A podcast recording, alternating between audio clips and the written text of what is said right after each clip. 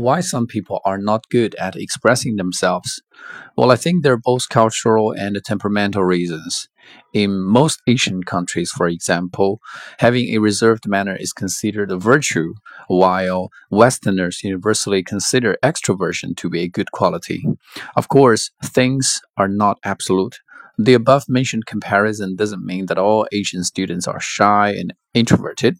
Some people are just born adequate at expressing their feelings.